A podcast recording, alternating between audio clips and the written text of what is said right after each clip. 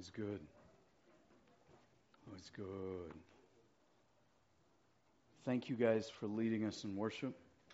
Amen. Yeah, deeply appreciated. Yes.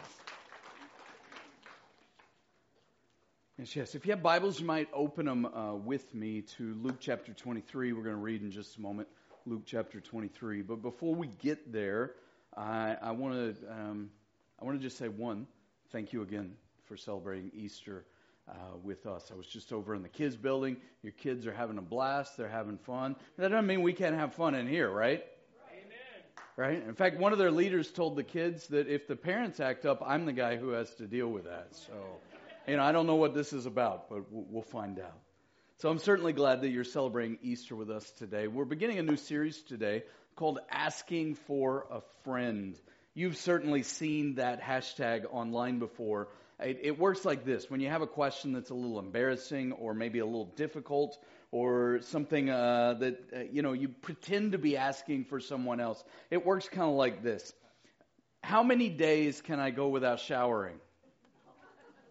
Asking for a friend right right? Because because i don't want to know how many days i can go without showering but uh, you know my friend might right? It turns out that I thought showering was kind of a daily thing until I got married and had daughters and and it turns out showering for them is a daily thing. I'm not trying to say something embarrassing about them, but I had no idea the struggle women go through over how often to wash their hair, you know?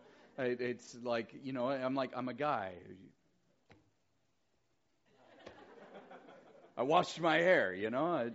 Right? So there's a lot of asking for a friend things, right? Those of us that are a little further along in years, we might post something and say, hey, what if I'm 60 and I haven't saved a dime for retirement? Asking for a friend. Right? Those of us that are college age might say, I know it's frowned upon to drop out of college, but what do you really think? Asking for a friend, right? Right? That this is just kind of what we do.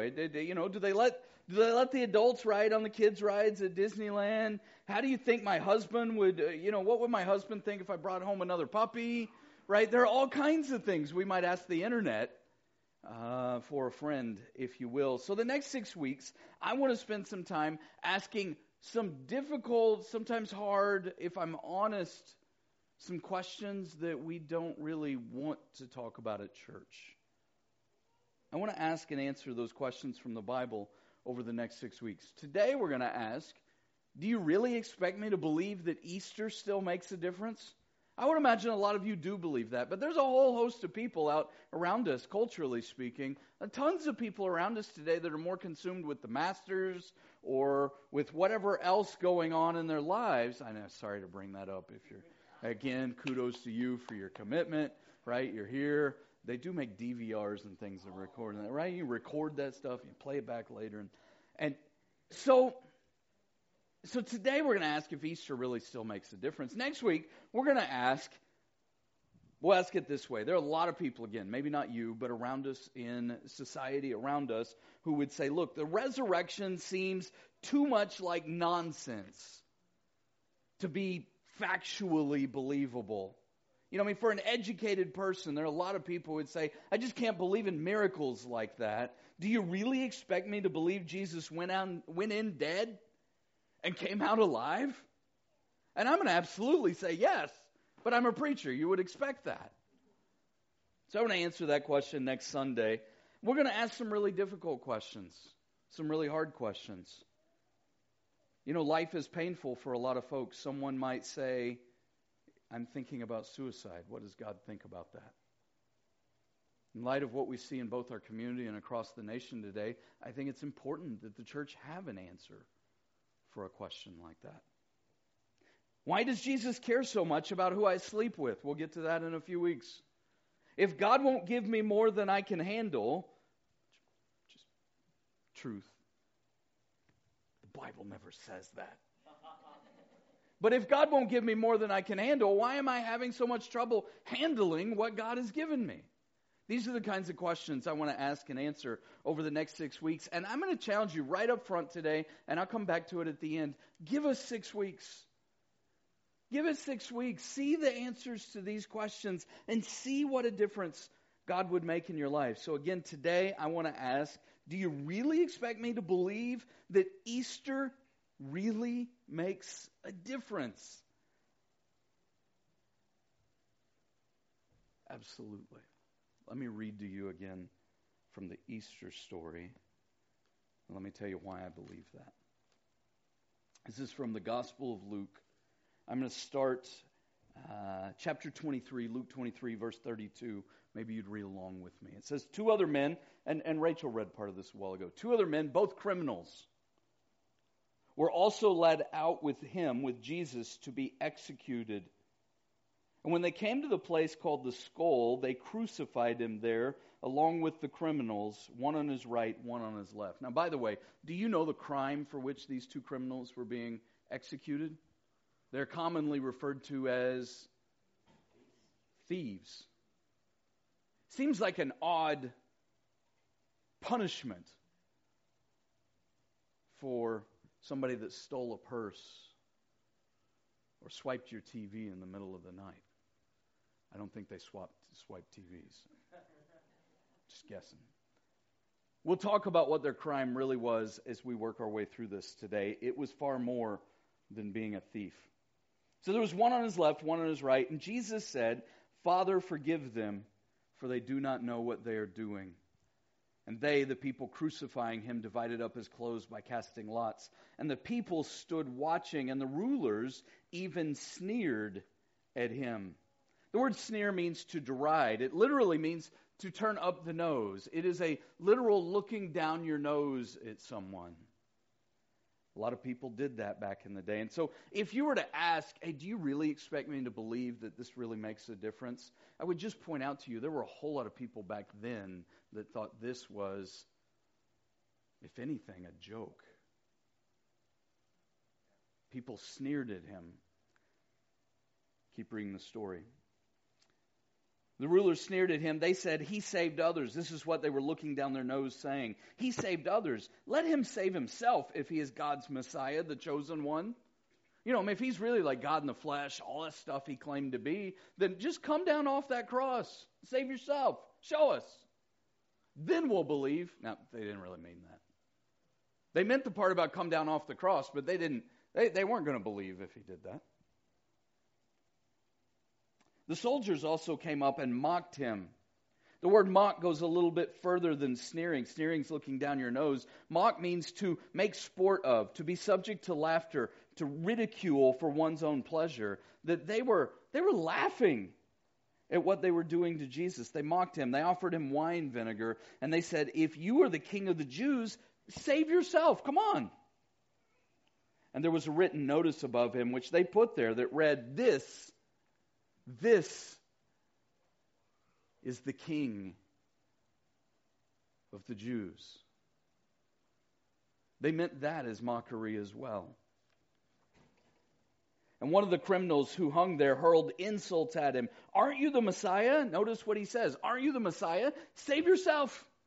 And, you know, since while you're at it, if you're going to come down from the cross and save yourself, save us too. Right? Like, what's in it for me? Now, the Gospel of Matthew actually tells us that both of the criminals hurled this insult at Jesus. That they both, at least for a time, mocked Jesus, if you will. But the other criminals, you got one on the right or left, I don't know which was on which side, but you got one who says, he mocks Jesus and he says, hey, you know, save yourself. Come on, prove it. But, you know, if you're going to really do it, you should save us too. I mean, we're in this together, right? But the other criminal rebuked him. Don't you fear God, he said, since you're under the same sentence? We are punished justly, for we're getting what our deeds deserve. But this man has done nothing wrong. Then he said, Jesus, remember me when you come into your kingdom. And Jesus answered, Truly, truly, I tell you, today you will be with me in paradise. And I want to hone in on those verses today, but I want to make sure we know how the story continues. It was now about noon, and darkness came over the whole land until three in the afternoon, for the sun stopped shining. And the curtain of the temple was torn in two from top to bottom, the Gospels tell us. And Jesus called out with a loud voice, Father, into your hands I commit my spirit. And when he said this, he breathed his last.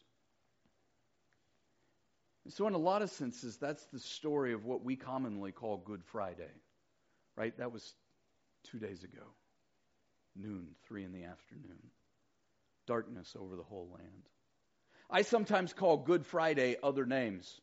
I told First Service that this last week I was talking with my wife and, and uh, daughter who's at home now, and um, she's home from college for a bit, and um, I said, I said I recalled I called Good Friday Black Friday, and they were like Black Friday, Black Friday's in November, you know, and I'm like, yeah, but I, I think I think we sometimes rush over the hard part of Good Friday. Now, it's good because of what happened on the cross. That cross is redemption. We'll get to that. But it was a dark day, not just because it turned dark for three hours, right? It was a dark day. Now, I had somebody in first service who grew up in Sweden. And he said, I don't know about other cultures, but in our culture, we called it Long Friday because of the long suffering of Jesus. That's appropriate. So here's what happens from here. Let me give you a bit of the story. There's a centurion, a guard that's there overseeing things. He says, Surely this was a righteous man, or surely this man was the Son of God. One of the other Gospels can, comes and tells us. And there was a man, a part of the ruling council, who was responsible for having Jesus crucified, who followed Jesus in secret. His name was Joseph, Joseph of Arimathea. And he came and he said, Can I have the body of Jesus? And so he went public with what became his faith. And he took the body of Jesus, and there was a garden nearby, the Gospel of John tells us.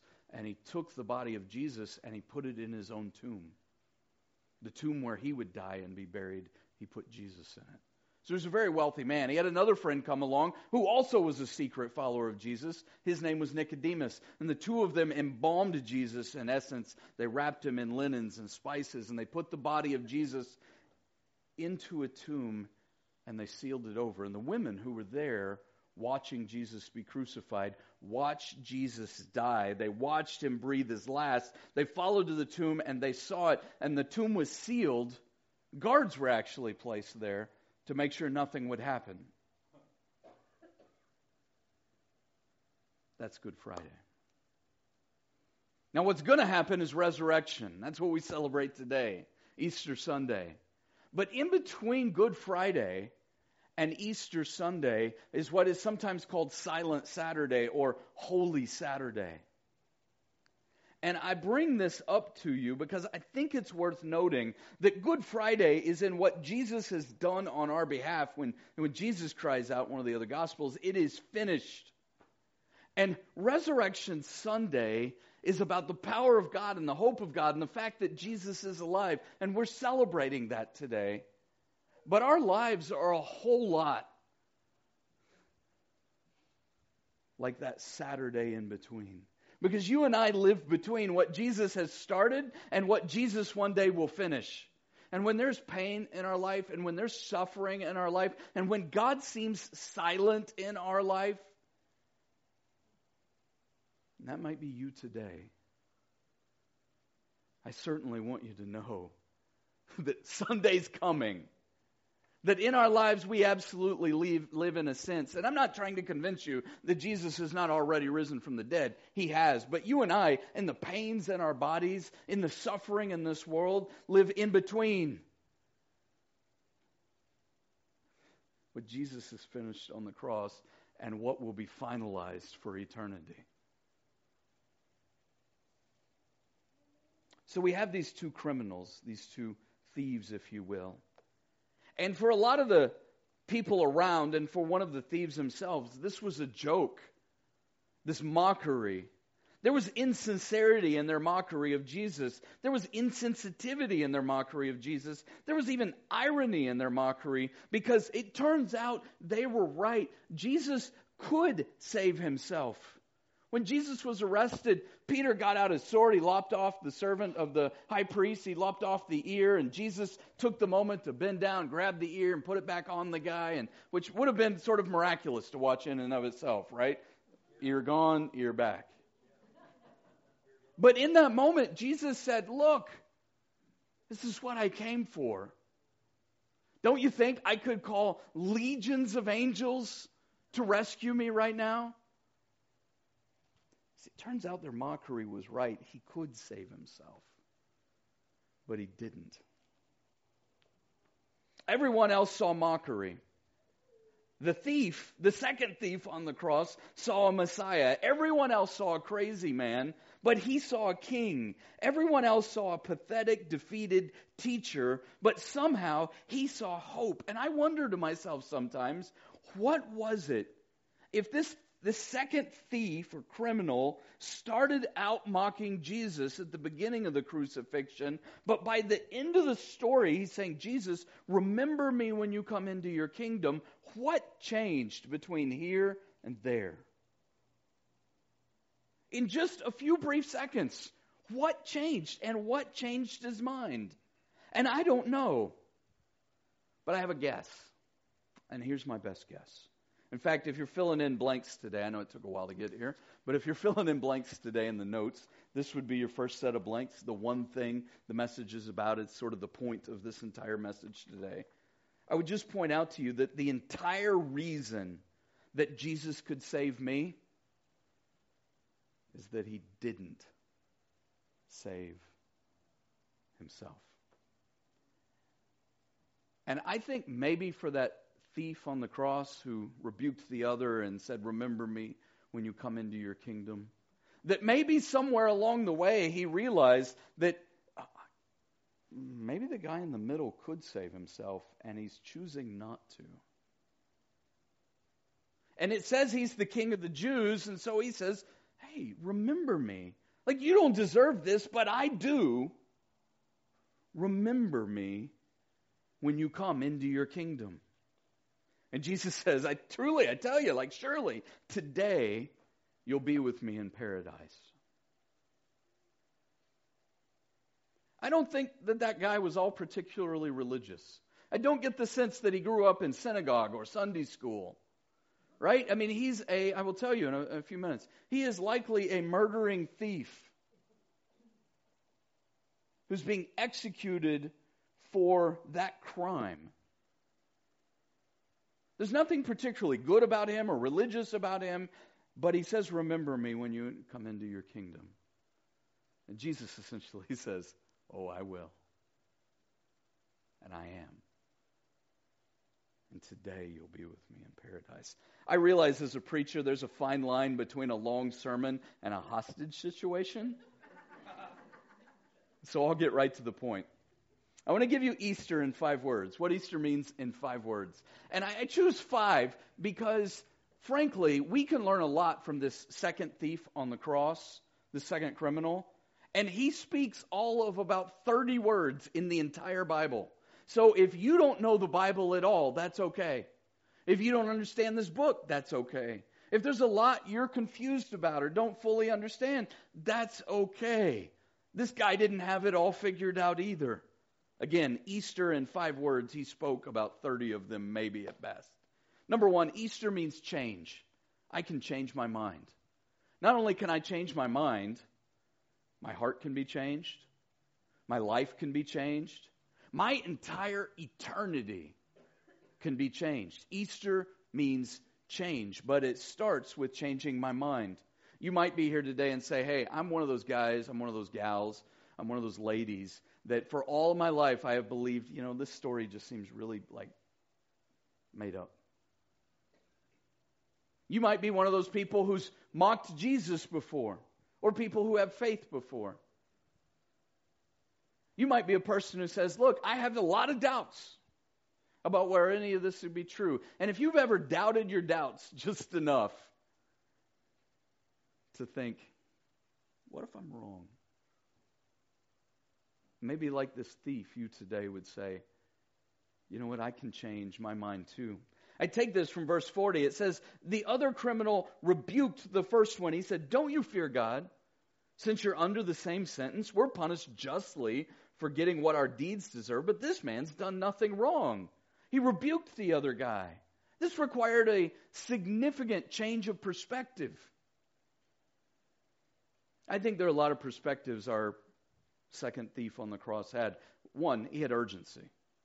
Man, I don't know about you, but if I'm facing immediate execution, there's something feels urgent about that. If you know anything about crucifixion, you know it was deeply painful. His life was fleeting. Whatever good or bad there was in his life was flashing before his eyes, and time was running out. He had urgency. Number two, he had conviction. Remember, he said, We're getting punished for what we deserve. Like what we've done wrong, we deserve this. He knew his crime. A lot of us go through this life sort of pretending that, you know what, I'm really not that bad of a person. I mean, compared to you. And we can always sort of find somebody else to go, I'm better than you. But notice we're looking down our nose when we do that, which isn't the best of qualities in us. The reality is, we're all flawed, we're all broken, and frankly, we're all worse. We all fall short of what God would desire or intend. Now, there's only one perfect guy in the story. It's the guy on the middle cross, and I'm not him. If you want to ask who I'm like in the story, I'm far more like the thief than I am like the guy getting crucified in the middle. Easter means I can change my mind. This, this thief had urgency, had conviction, and he had a willingness to reconsider. And I wonder today if you might reconsider your thoughts about Jesus. I'm not trying to talk you out of Jesus. I'm a preacher. I'm trying to talk you in. Let's be clear. I wonder if you would give it serious thought this week. Number two, Easter means forgiveness. Forgiveness, that I can be forgiven by God, that you can be forgiven by God, that you and you and you and you and you and you and you and you and you and all of you can be forgiven by God. And we would say, but but but if God knew all I've really done, he could never forgive me. I hate to let you in on this, but he does know it's sort of like in the definition of being God. He does know. And he's chosen to forgive you anyway. Verse 34, back earlier in the story, Jesus prayed, Father, forgive them, for they do not know what they're doing. Jesus, who's being crucified, takes time to pray for the forgiveness of the people who are crucifying him. I wonder if this isn't a part of the aha for the second thief. This guy can forgive the people nailing him to the cross. If he can forgive them, maybe he can forgive me. And actually, when you read the depths of the Bible and all that theology says, there's a insane amount of forgiveness happening in that moment on that cross. Because literally, what's happening is all of the wrong of humanity, you and I and everyone before us and everyone after us, is heaped onto Christ in this moment, in his suffering and in his death.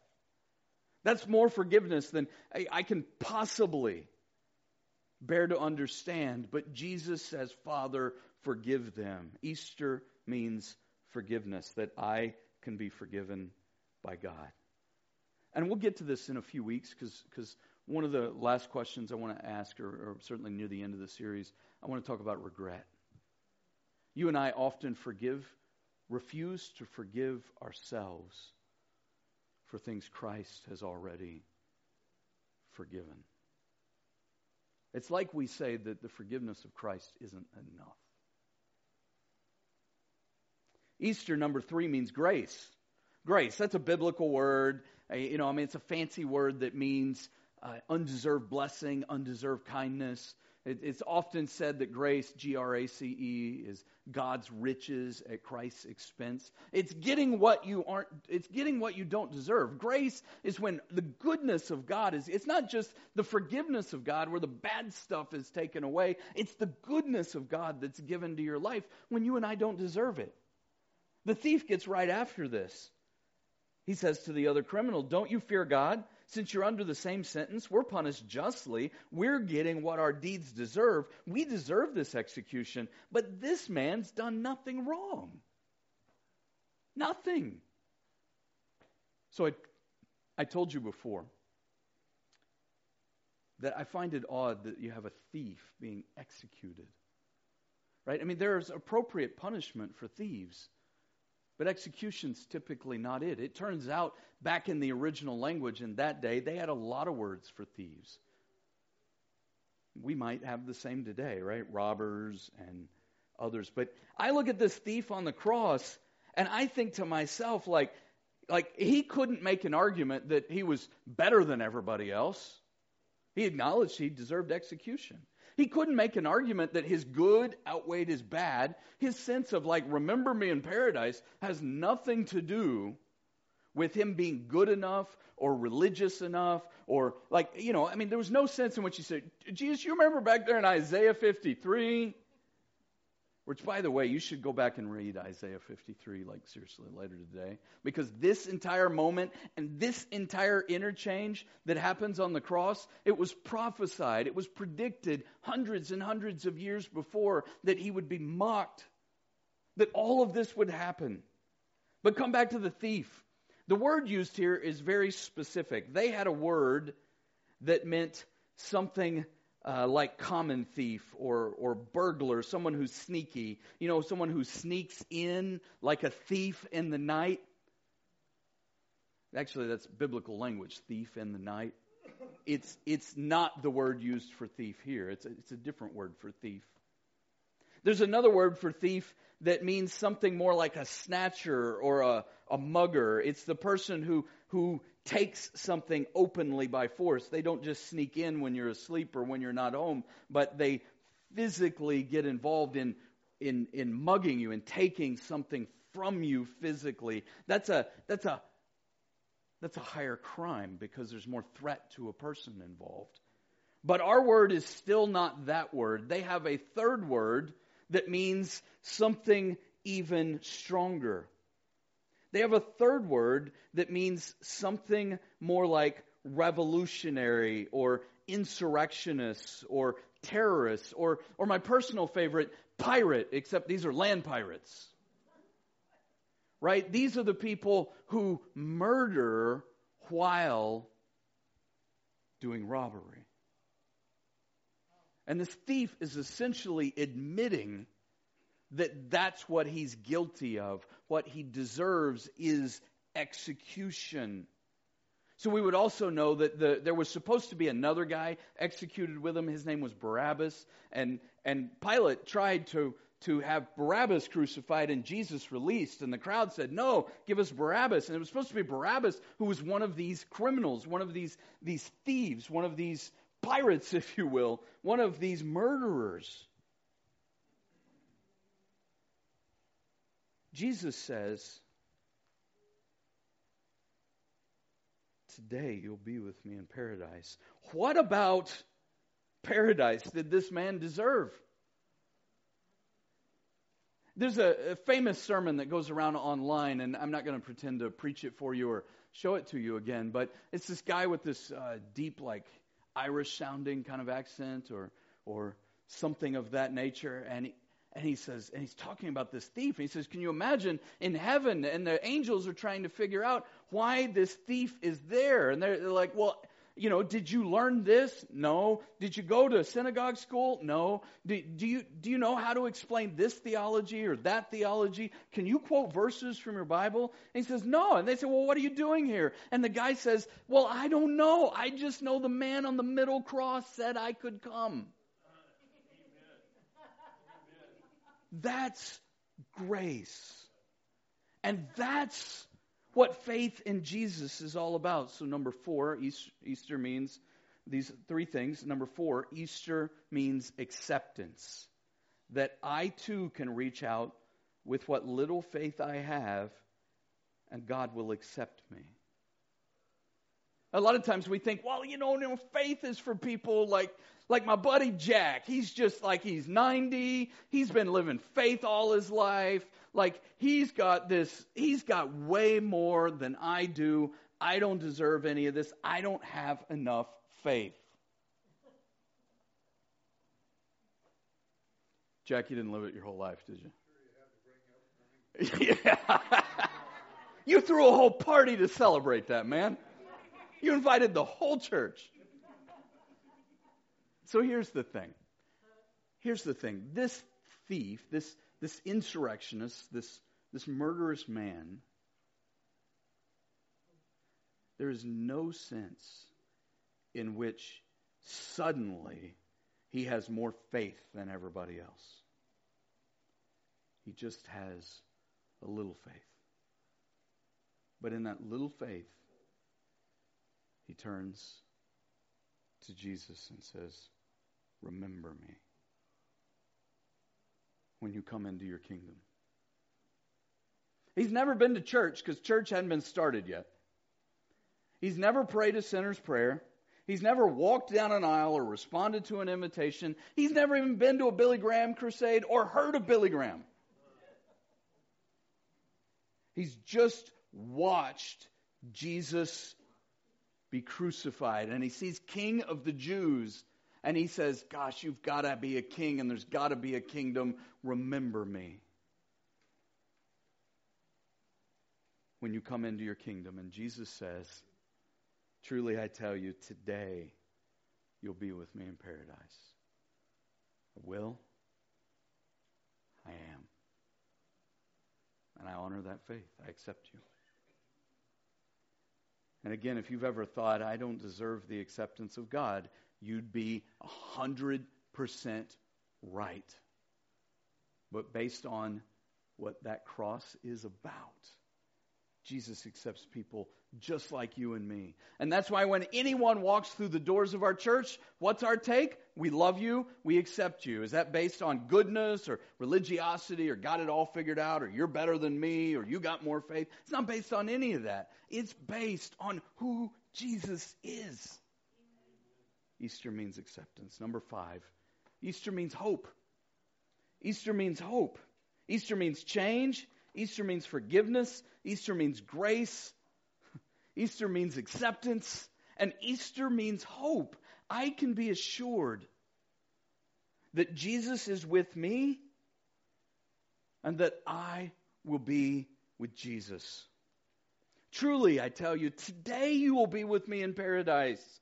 When Jesus uses the word paradise, he uses a word that, interestingly, sort of borrowed from the Persian language, can also mean garden. And actually, there's a lot to this biblically. But if you want to know, this is a pretty thick book. You ever tried to read it? Yeah, it's a little confusing at times, isn't it? I mean, I will more than admit that. And I lost my spot. That was really good. There it is. All right, let's take it back. So, here's the thing you want to know everything this book says and get the big picture story, you can get the whole big picture story in three spots. In three stories, essentially. They all involve a garden. The first is Genesis chapter 2, Garden of Eden. Adam, Eve, tree of knowledge of good and evil, tree of life. God said, Don't eat from this one. What did, what did Adam and Eve do? Oh, they ate from that one. You got, you got that right. You got that right, right? And so they're banished from the garden, from the presence of God, from all the goodness God intended. They are banished from that because if they eat the tree of life while stuck in their sin, then they live eternity without God. In grace, He banishes them. The second story you have to absolutely understand is the very end of the Bible. That one's at the beginning of the Bible. The very end of the Bible is Revelation 22, and it talks about a new heaven and a new earth. And in the new earth is the tree of life from Genesis 2. My Bible calls it Eden restored. But if that's paradise lost, this is paradise regained. And it speaks of an eternity of heaven on earth. And what makes the difference between paradise lost and paradise regained, it's a third garden. And I need to read you the rest of the story to make you sure you understand. Jesus had been buried. Holy Saturday had happened. Luke 24, verse 1 says, On the very first day of the week, very early in the morning, the women took the spices they had prepared and they went to the tomb. Now, I would just note for you, this is the female followers of Jesus who are doing this, because the male followers of Jesus were too something.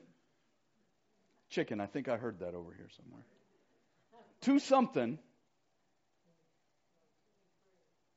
And the Gospel of John tells us that the place where Jesus was crucified, there was a garden, and in the garden a new tomb in which no one had ever been laid. And it was this garden and this tomb where Joseph of Arimathea had his own tomb, but he laid the body of Jesus where it lay dead.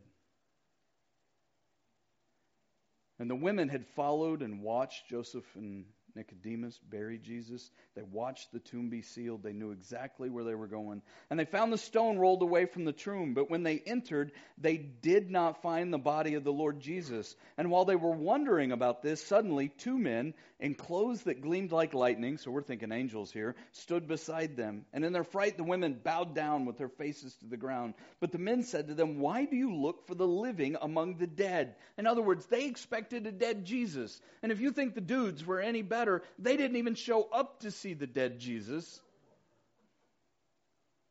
Why do you look for the living among the dead? He is not here. He is risen. Remember how he told you while he was still with you in Galilee that the Son of Man must be delivered over to the hands of men, over to the hands of sinners, be crucified, and on the third day be raised again. And then the ladies remembered his words.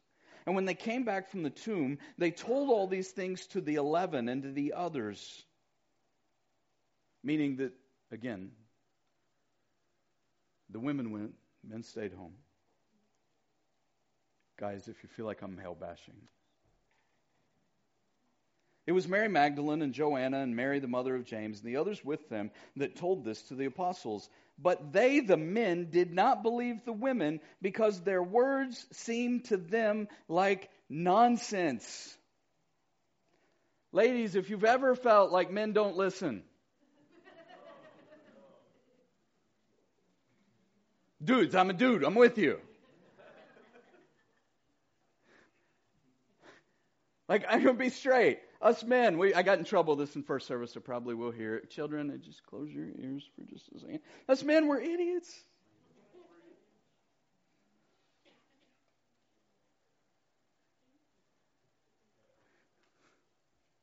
It's better if we just admit it. But the thief was also a dude, just reminding you.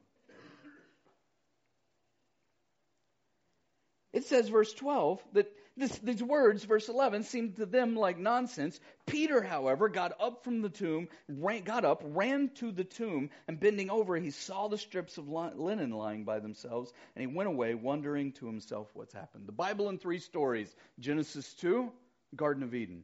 Revelation 22, paradise restored. Paradise lost, paradise restored. How is paradise restored? It's about Golgotha and that garden tomb where Jesus was buried. And yes, he really did go in dead. And yes, I believe he really did come out alive. That's why we worship on a Sunday morning, because it was the first day of the week when they discovered him. And I will just flat out tell you that it is my 100% full belief that this is real and it makes a difference for eternity, that there is real hope because Jesus is alive. But I'm going to tell you, if you struggle with that at all, like seriously, come back next week because we're going to focus on Peter here, where it says Peter looked in and saw. Peter had to recognize what was going on. In fact, Peter had to get up off the couch. I don't think they had couches because remember they they sat like this when they every table you see the Lord's Supper, right? They're they're down there on the pillows. And so I don't think they had couches. So Peter had to get up and go see for himself. And you and I, we got to do the same. But it's worth certainly noting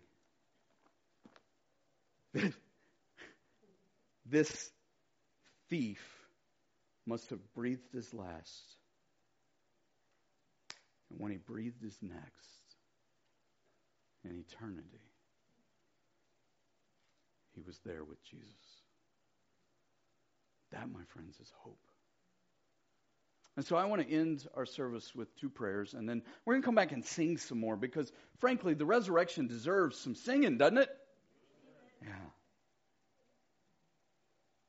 But it occurs to me, I think it occurred to this thief, and I hope it does to you, that the entire reason Jesus could save me is because Jesus didn't save himself. And if you're here and you need Jesus for the very first time today, maybe you'd pray with me right now. Just like, in a sense, the thief on the cross, you'd say, Jesus, I don't deserve you. This might even be you online. Jesus, I don't deserve you. But remember me when you come into your kingdom.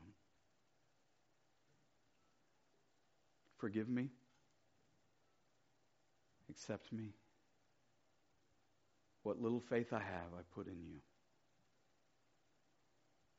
Jesus, I believe you're alive. And there's hope. So save me. In Jesus' name. And if that's you and you prayed that right now, man, I'd love to know that. You can tell someone who came with you, they'll tell me. You can tell uh, you can tell me by filling out the communication card or online the digital communication card.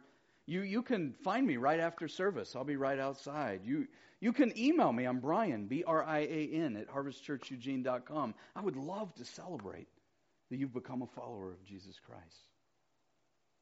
A lot of us became followers of Christ, you know, a couple of years back, our friend Jack included. And so maybe today you'd pray this prayer of application with me.